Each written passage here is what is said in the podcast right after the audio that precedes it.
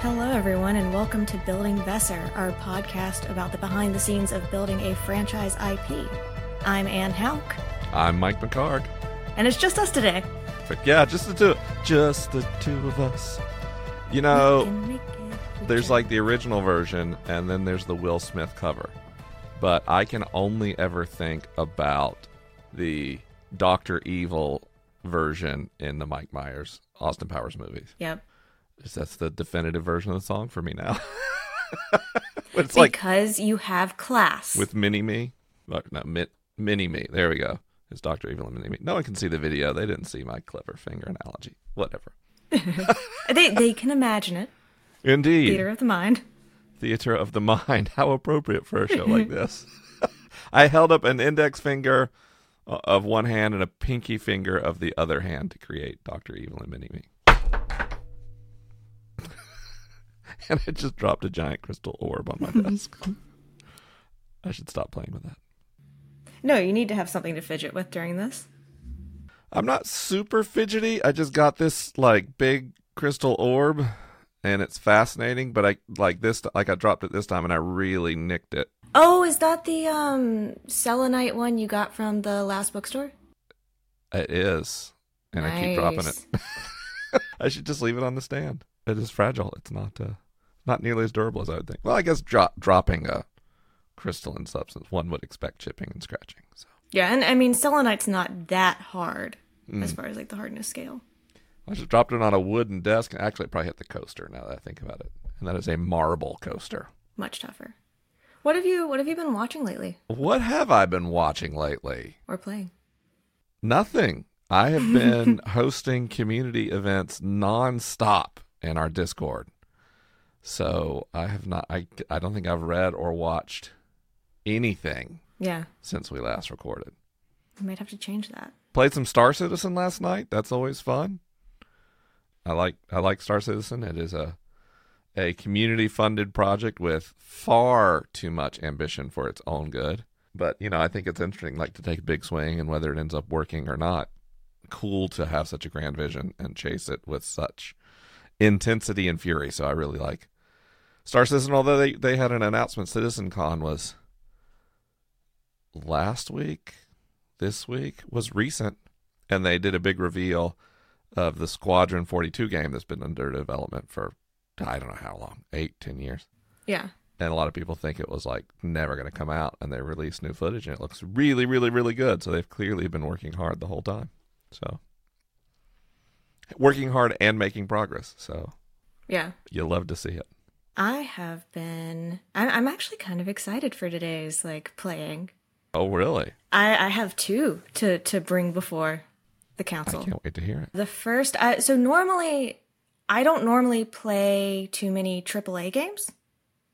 I think before Baldur's Gate, the last one that I spent a lot of time on was Red Dead Redemption 2, Mm-hmm. which of course I had like my playthroughs that actually progressed, and then I had my playthrough where Arthur Morgan was just happy in the mountains and foraged around. Nothing lovely. bad ever happened to him. Yeah, right. So normally, normally I tend towards indie games. Mm-hmm. and one of them that has been definitely in the top three this year for me, if not like top 10 all time favorite games, Whoa. is Dredge by Black Salt Games. It released earlier this year. And they have been releasing updates and are currently on their way to two DLCs, which means it has re upped its playing time for me. It's a cozy indie fishing game that delves into increasingly Lovecraftian madness. and it's it's a That's fantastic. yeah, I mean it's lovely. I've never seen a game that quite occupies the the niche it does because it's cozy, pretty spooky with a very compelling plot. It's a contained open world that you explore around that's equal parts fishing and an action adventure RPG. And you're you're playing as a fisherman who's just come to town and is fulfilling and in the beginning advent deliveries, exploring local islands and quickly learning to be deeply afraid of the dark. But then it hmm. quickly picks up the pace from there. There's there's two things I love about it.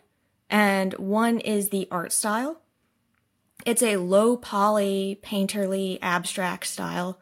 And anyone who enjoyed like the art of Disco Elysium will probably like this as well. But it also has a very sort of dark and moody New England aesthetic with enough zest that it, the art style itself, portrays the descent into madness and the kind of grappling with that, which I think is really interesting. And I, I also just really respect how they released that game. They released a, a decently short story that's that was entirely buttoned up and solid. And sort of as things have progressed, they've slowly started releasing more and more of the game as it's ready. And so I, I really uh, like enjoy the fact that they just made sure the core of the game was buttoned up and they didn't release the whole thing before it was ready. Mm. I've never heard of it. It's delightful. And then the second game that I have today is Wytchwood, which was created by Alientrap. It's another indie game, a crafting sim, which is the exact kind of game I normally don't bite on. Usually that gets a bit like laborious, tedious. However, this kept things exciting and plot relevant to the point where the crafting felt genuinely like part of the experience. In that game, you play as an elderly amnesiac who has woken up with no memories but a firm belief that she must save the sleeping maiden that you meet early on. And then she embarks on this journey of like meting out justice and crafting all sorts of goods to fulfill sort of the terms of that agreement. And I, I just love the art style of it because it's a fresh, like collage esque storybook aesthetic that fits the dark fairy tale genre that the game sets in perfectly. Yeah, it is beautiful. I'm just looking at screenshots on the various uh, game storefronts. Mm-hmm. And the soundtrack's just really good too. Wow. Yeah, this this is gorgeous. Yeah. You and I seem to have intersecting sets of games we're interested in, but also a lot of we move into different spaces. Yeah. So I hadn't heard of either of these. They're both very, very, very, very beautiful. I I love both of them. Wytchwood is definitely very good. However, Dredge for sure is like Hmm. top three of the year. Well, that's a that's a ringing endorsement. I might have to uh, hop on Steam and add it to my library. Yeah, it's it's been a strong year. I have a predilection for games that make one's graphics card sound like a hair dryer. so, and th- this I mean this one would be very light for that. hmm yeah, gosh, those are great games. I know I was, I was excited because I, I played and I was like, I was I was playing Wytchwood for the first time this week and I was like, I'm I'm excited to talk about this one. I wish I played more indie games because I, I have such a predilection for AAA titles or indie games with like they raised four hundred million dollars, eight hundred million dollars, and there's I'll get in like a rut because there's no new games out for me to try or play. And I had a a run like when the iPad first came out of playing tons of indie games on the iPad, but I get so frustrated with touch controls. And so, you know, there's so many games that have that like art focus now that I really enjoyed. But if I played with a keyboard and mouse, I would probably. I don't know. I guess one of the things I like about the kind of games I play is extremely precise controller input. Now I use keyboard and mouse, but what I mean is like there's a there's a high there's a you have very fine grained control over the movement of whatever you're interacting with, whether it's a shooter or a you know Baldur's Gate top down you know clicker. Uh, things like go exactly where I want them to go, and I've noticed like with a lot of independent games, there's an emphasis on aesthetic, and so movement follows aesthetic more than precision. Yeah. And then I end up getting frustrated, like it's part of the game, like your character stumbling or whatever. But then I get frustrated and close the close the game. I guess because I've just played too many super tactically oriented games. And so sometimes when I play cozy games, I'm like, I can't, I can't deal with the, the input lag or the the kind of decoupling. It feels like I'm suggesting the character do something yeah. instead of like I am the character. I don't know. For me, that's a that's a a tough game loop, And most of my friends who play like the hardcore games with me all play so many cozy games and spend so much time in that genre. Yeah. I, I feel like I'm decently picky on them because I don't like games that feel like you're directly on the railroad tracks of point A to point B. Mm. But they're I also like the ones with a strong story. Mm-hmm. But overall, it feels like beyond just enjoying the indie games and stuff like that, a lot of them are much more achievable to like play and complete while being busy. Just because I mean the the time is so much shorter. Yeah. Did you play Oxenfree? I did not. Is it good? Yeah, I liked Oxenfree a lot, and it, it's story driven. It's it's a bit older now. Yeah. But it's story driven, but it, it had the same like controller imprecision. But I did finish it because I got so into the story. Yeah. It was a game of the year. I feel like it's pretty recently, but knowing me, that might have been 2014. yeah. Because there's there's an update coming for Stardew Valley, which means that soon my all of my playtime will revert to being Stardew Valley. It was released in 2016, Oxenfree. that's that's recent enough. Uh, for me, that's yesterday. the, the the middle aged people out there get it. The time dilation is wild. oh, you want to do some listener questions? Yeah, that sound that sounds good to me. Because I I see a couple that look kind of right up your alley. A lot of these are coming from our official Discord community. We have a Building Vesser questions channel on our Discord, so you can still send me questions at mike at vesser.com, V E S S E R.com, and I'll get them in this sheet. But I think because a lot of the uh, community people have been playing the game and experiencing the world firsthand, you know, they they produce especially interesting questions. Uh, so if you'd like to join us, go to vesser.com, sign up for the wait list. We are letting people in pretty regularly now. So Eric asked, how are Runzhé body language and facial cues different from humans? Nice. I mean, the the Runzhé emote very similarly to how birds and reptiles do. While some of the more reptilian traits may not be like quite as apparent because they're heavily feathered and they have clothes, because a, a lot of reptiles, you know, shift color depending on mood and things like that. They display emotions through head movements, puffing of body, feathers, gesture, and posture. I know like their their crests don't move because they're they're not made of feathers, but you would see like their head feathers and body feathers puff up and sort of change shape depending on emotion. There's a there's a lot of examples that we have of corvids and other birds very clearly through like head movements showing joy, grief, even like emulating crying. And this would be enhanced by the fact too that the Runzhé's beak isn't hard. And so there is some muscular movement capabilities there. It's not fully keratinous. So you'd expect to see more emotional cues on their faces that you would see from a lizard or a bird. Also just due to the fact that they've been around humans for a while that's something we see with with a lot of domesticated animals too is that sometimes they start mimicking human faces. That's if anyone's ever gotten curious and googled like why is my dog smiling? A lot of times the answer is oh they've learned that is a thing that means this. Mm-hmm. and so you you would see kind kind of a mixture of what we see earthside combined with higher facial flexibility and like interaction with humans.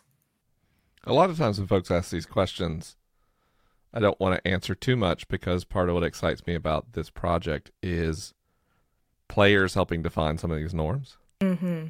But a couple things I'd imagined is one, Runzhé are feathered, but they do have, you kind of, like you mentioned, they have a proto beak. It's still a lot of soft tissue up there. And so there are regions of their face that are not feathered. And a lot of parrots can blush. So even though they're super feathery, they can blush, and they blush like much more obviously than humans do. So I'd have to imagine that was a cue, in addition to everything you mentioned. And the other thing is, one thing I've always thought about is, yeah, Runzhé learning from human cues, but also human learning from Runzhé. So I think humans in Vahasha society, in a lot of ways, would emote differently than we do. I think if somebody was agitated or excited, they would be more likely to bob their head, uh, even as a human, or, you know, more shoulder movement or, you know, kind of making your posture bigger to emote. Almost like humans in Vahasha society are stage actors who are always on stage. Yeah.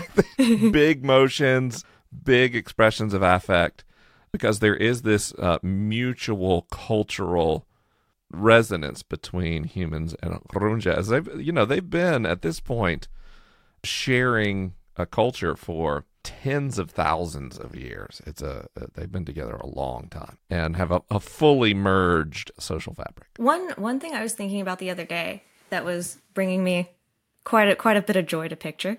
I grew up with a bird, cockatiel, who's actually still alive in her mid 20s, but she always used to dance when she heard music.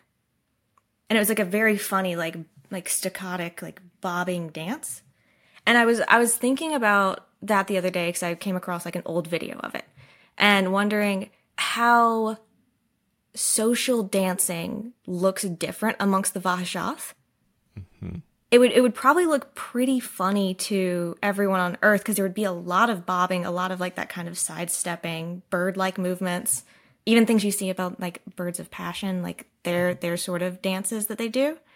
And then where I started giggling a little bit with it too was imagining how like the Torrefex would influence this because you know like birds and their like not birds bees and their commutative dances how they do like the tail waggles to talk. Mm-hmm.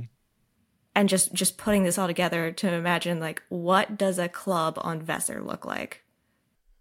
Well i think it'd be especially funny because the Torrefex might be a bartender mm-hmm but other than Hamathi, they they wouldn't stop to socialize a lot they just, you know, they work and work and work and work. So even when they dance, the function of dance is so different for them.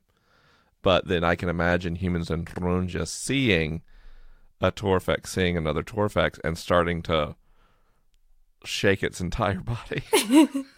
And then the other Torrefex shaking in return. The next thing you know, like all the Torrefex in the room are are doing this thing, and you're like, oh, they're so happy to see each other, and they're like, no, they're talking about what happened across town. Yeah. I was imagine the Torrefex bartender because they they could be using one set of limbs mm-hmm. to mix a drink and another set to do entirely other tasks. Yeah, Torrefex are wild. I've noticed the players we have so far are pretty fascinated with the Torrefex. I don't know if that's just because you can't play as a Torrefex, or if, like me, they're just like, wow, wild, sapient, eusocial beings because people get to interact with Torrefex in game now, and so they get to experience an individual with no individual sense of identity and what that's like. Would you like a question, Mike? I was going to go straight into MJ's question. Cool. Because it seemed it seemed like really interesting in contrast with the other one. Random question, human geared. What types of clothes is there human wise and era wise? Ooh. Mm. If there are different focus and types, is their signature something that they wear? A focus and type is a mechanic in the game. So there's six types Arcus, Bulwark, Helm, Conduit, Lens, Wraith. And then foci is just how people have their emanation. So, for example, do wraiths wear a black woven band on their arm or head? I keep thinking that a lens would like shiny things for some reason. Okay, this is this is many layered, and I'm I'm pretty actually excited about this one.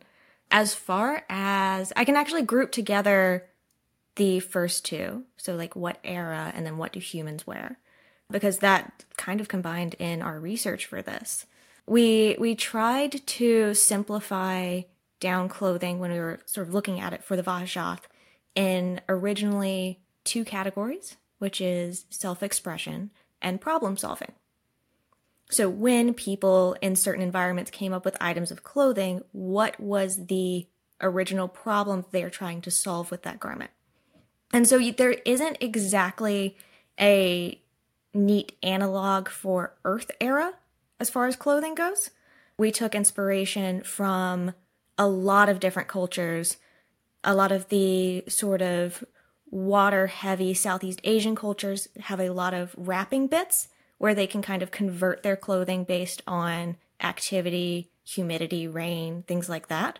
And then another another element that really played in there is a lot of the Nordic cultures and some of the uh, Europeans used very modular clothing where they have pieces that attach and detach. And and one of the reasons why that was so intriguing to us, especially combined with the more wrap style, is imagining how tailors in Vesser would cater to a multi-special clientele. Mm-hmm. So there would there would be some specialty pieces that are human only, but you can imagine that a lot of the clothing that exists is something that can be made to sort of fit down onto a form because I mean if you if you look at the idea of essentially buying something off of the rack versus tailored, you're you're going to see shopkeeps start to broaden things so that if a runzhé comes in, they've got the yardage of fabric to sort of work with with their forms that isn't going to tie their feathers down. But if a human comes in, it can kind of fit their very like relatively much more slight frames. So it's it's overall going to be a mix of like wrapped yardage pieces, a couple of like sewn pieces as well that just fit strictly human forms, and a lot of modularity I think you would see that mostly in exile, just due to the environment that a lot of them are in. Uh, it's a, a lot more wild, a lot more varied as far as what they're encountering day to day with terrain. So they would especially value something that can, for lack of a better term, take them from day to night. I love it. And then as far as the types go, this is this is something that at least I've been sort of going back and forth on because a lot of the different types do train together. And it's not quite as separated as you would imagine, you know, a 5e where you have like the druids over there in that corner and the rogues over there in that corner and they're kind of doing their own stuff and they might come together in an adventuring party. They are all part of the same school.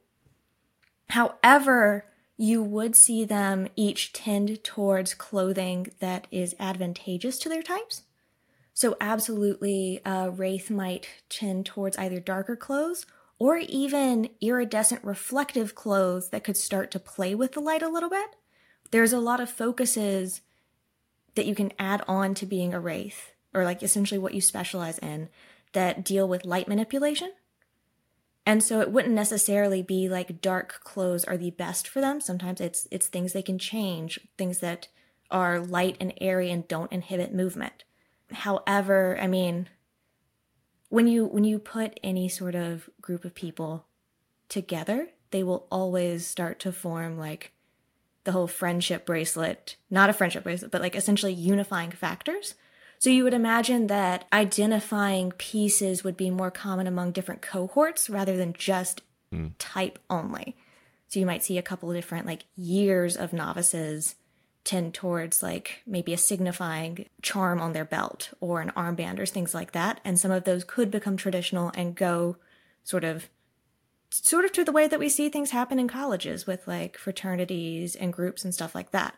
Now the the scribes are completely different they do have kind of a similar uniform, not in cut because it's really hard to do that with the wide array of, like wide array of jobs they do. They have very different needs as far as what garments they wear, but they all utilize the same color fabric. So all of the scribes have elements in their outfits that include this dark green color. So much new information for me there. yeah, I, I know we've gone over some of this, but a lot of it is just like things I have written down that get incorporated into every illustration. Well, Anne and Alex have a lot of apparel and fashion sidebars that I'm not necessarily in or privy to, as it's so far out of my zone of expertise. Like naming. Like much like naming things. I also don't like to name things. I do think, you know, I think the type that might have the most because I mean, so we're talking types are expeditioners. They have a very particular job, which is going beyond the literal walls of civilization onto you know self-supporting missions. You know, when people are in a character creating session, I'm like, gear really matters because this isn't a 5e campaign. There's not a town with a store over the hill. Once you're out, you're on your own. It is survivalism. And so I imagine like there's a lot of themes among across types. You're wearing gear that helps you survive. It's kind of like people have individual expression, but if you look at like people who hike, it's all kind of the same staples because it has to be, right? Yeah.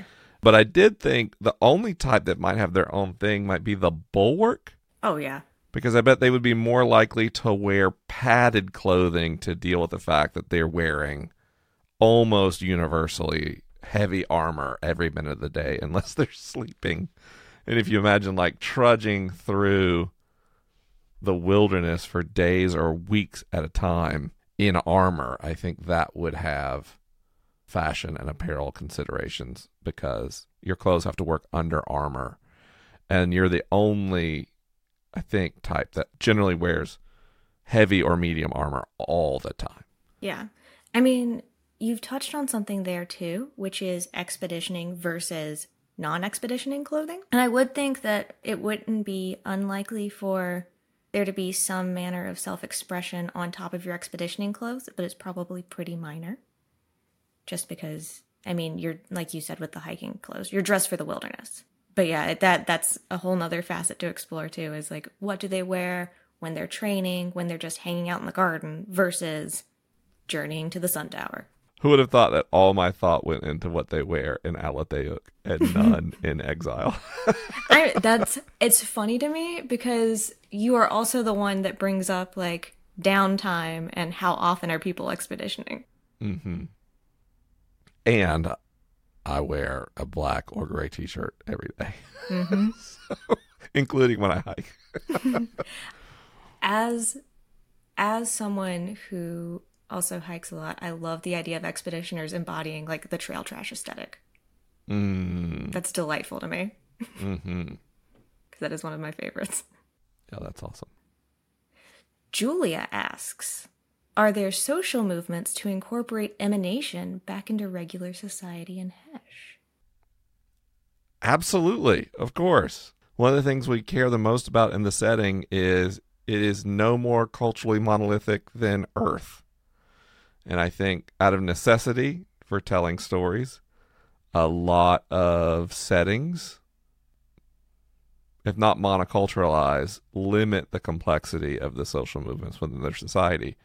But we, number one, want to tell nuanced stories. Number two, we want there to be a lot of juice in gossip in the world and factions and cloak and dagger politics because some people that's really their jam and gameplay and we want to support that as much as we want to support the power fantasy of standing toe to toe with a monster right? And we also want people to have the room to create their own social movements like pitch your gm on what your character's background is and what this group of people you come from believed. And that said, of course, there are people who question and push back on the dominant narratives of society. And the most preeminent narrative of Vahasha society is emana- emanation is somewhere between dangerous or just very risky, depending on who you talk to. So there are some people who basically see emergent as kind of an oppressed people group. And that that's really not fair and some of those people are emergent and some of those people are not emergent.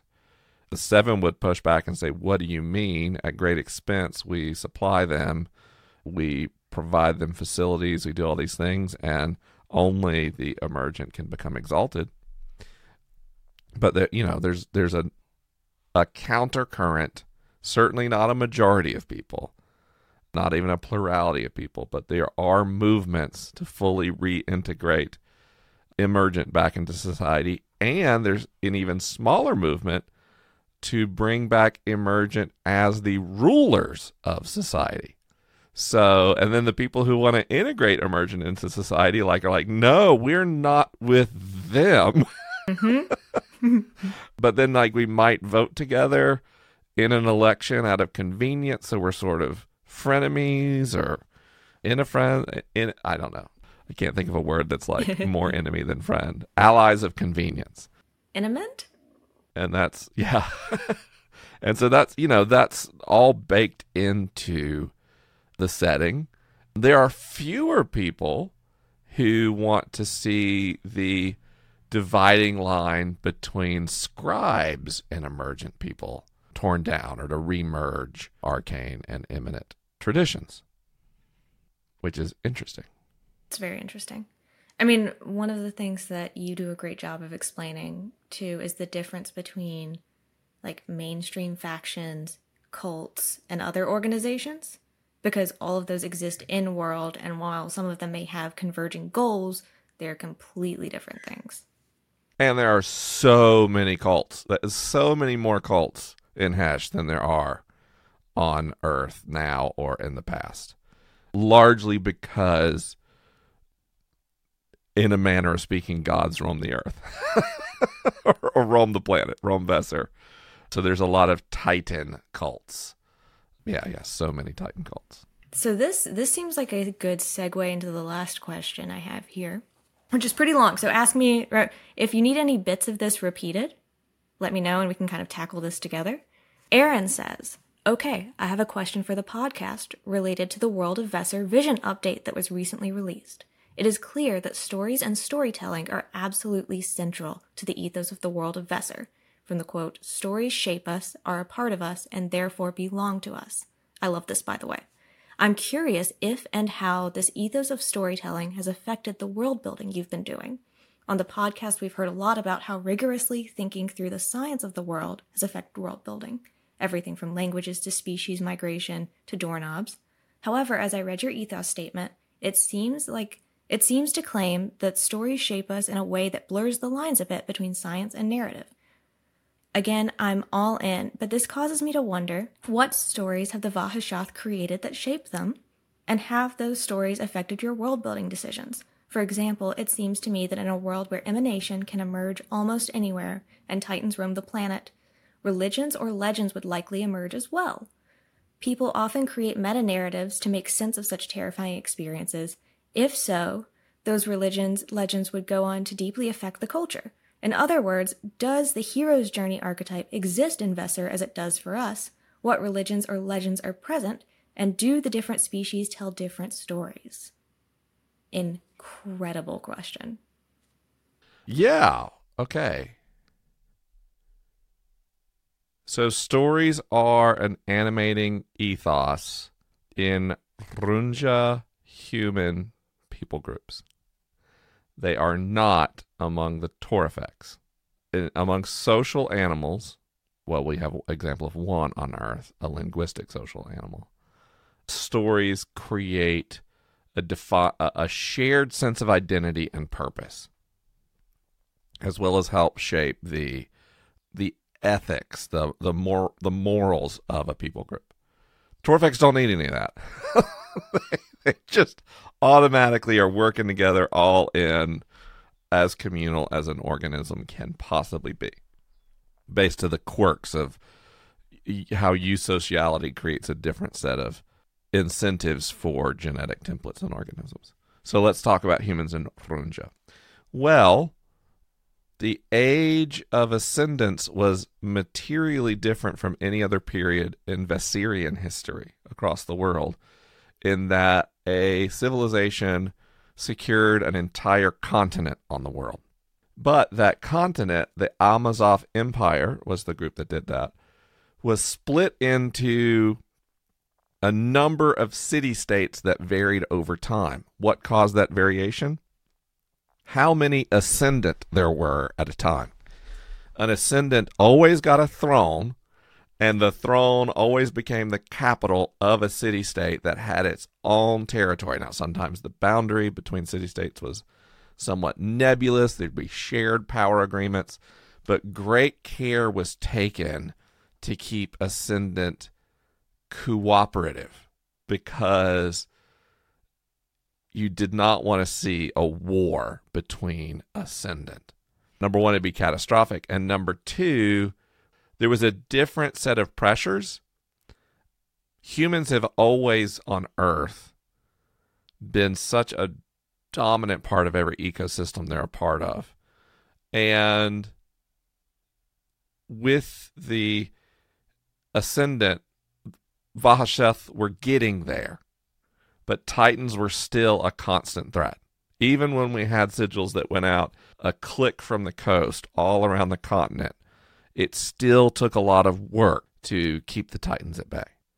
And so this greater threat create, created cohesion. And yet, Ascendant, I mean, they called themselves Ascendant.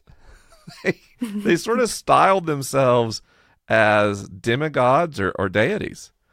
And so these people groups in these city states, their kind of defining mythos was ascension and the superiority of ascension. Yeah. And so these became defining stories. And and that was fine because everybody kind of had their own spot. We hadn't run out of room on the continent very long uh, before the age of consequence. So you have the age of consequence, and suddenly all these people who have these defining mythos of ascension, but their own ascendant or their own lineage of ascendants over hundreds of years, their cities fall, and they're all making their way easterly and towards the center of the continent. The climate is changing, by the way, catastrophically, which is driving a lot of this. And now they all arrive in Hesh. So you have all these people from all over the continent, and a plurality of them are from Hesh, born and raised in Hesh, but enormous numbers of people are, are, are immigrating.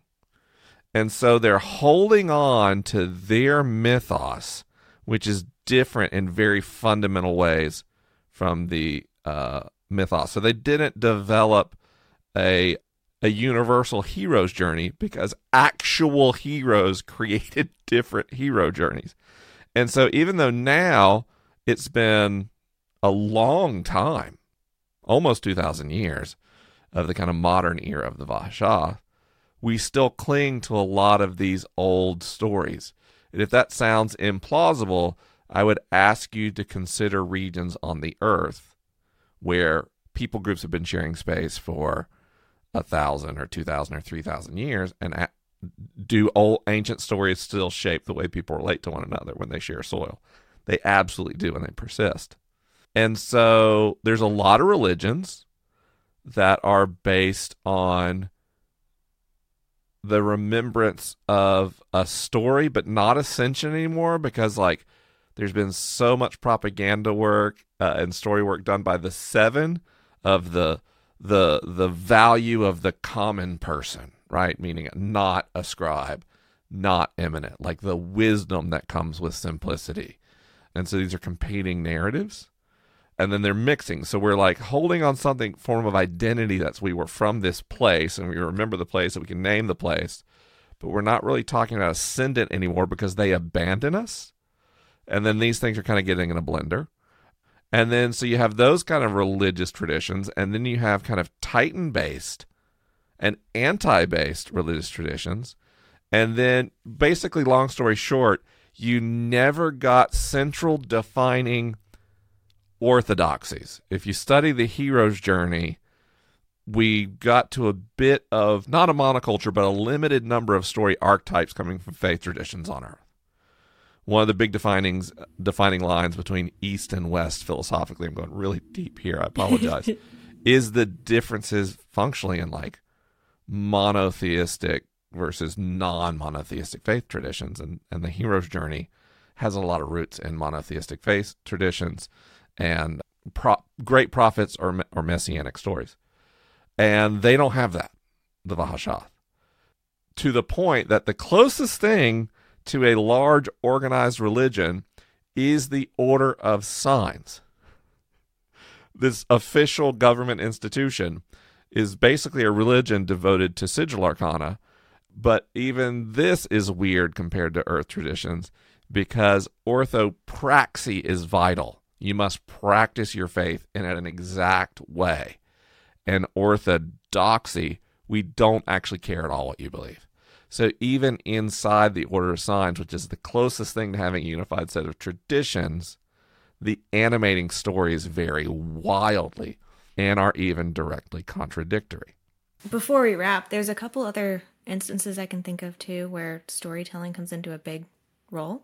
I mean, we've talked a little bit about how the Yurunja view time as a river mm. and their sort of mythos around that, and they absolutely create a lot of stories that are passed down generation.